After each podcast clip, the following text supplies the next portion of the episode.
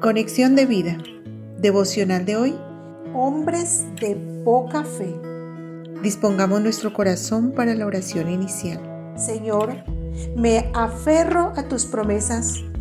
Son un tesoro que dejaste para mí, para disfrutar de tu presencia, tu amor, tu provisión y tu cuidado, aún en medio de las circunstancias más difíciles.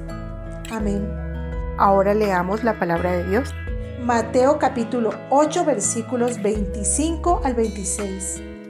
Y vinieron sus discípulos y le despertaron diciendo, Señor, sálvanos que perecemos. Él les dijo, ¿por qué teméis, hombres de poca fe?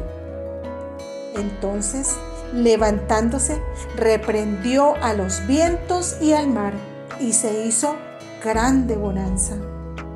La reflexión de hoy nos dice, somos hombres de poca fe cuando nos dejamos llevar por la duda ante el miedo a las circunstancias externas y no confiamos en que Jesús, por su gracia, nos cuida aún en los peores momentos o en las tormentas más intensas.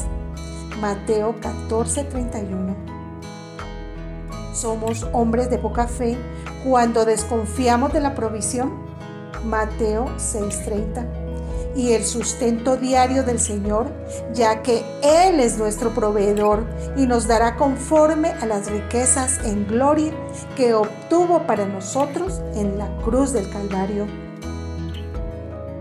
Pero principalmente somos hombres de poca fe cuando no prestamos atención a su palabra, porque por ella, nuestra fe es aumentada, ya que la fe viene como resultado de escuchar el mensaje de la palabra de Dios.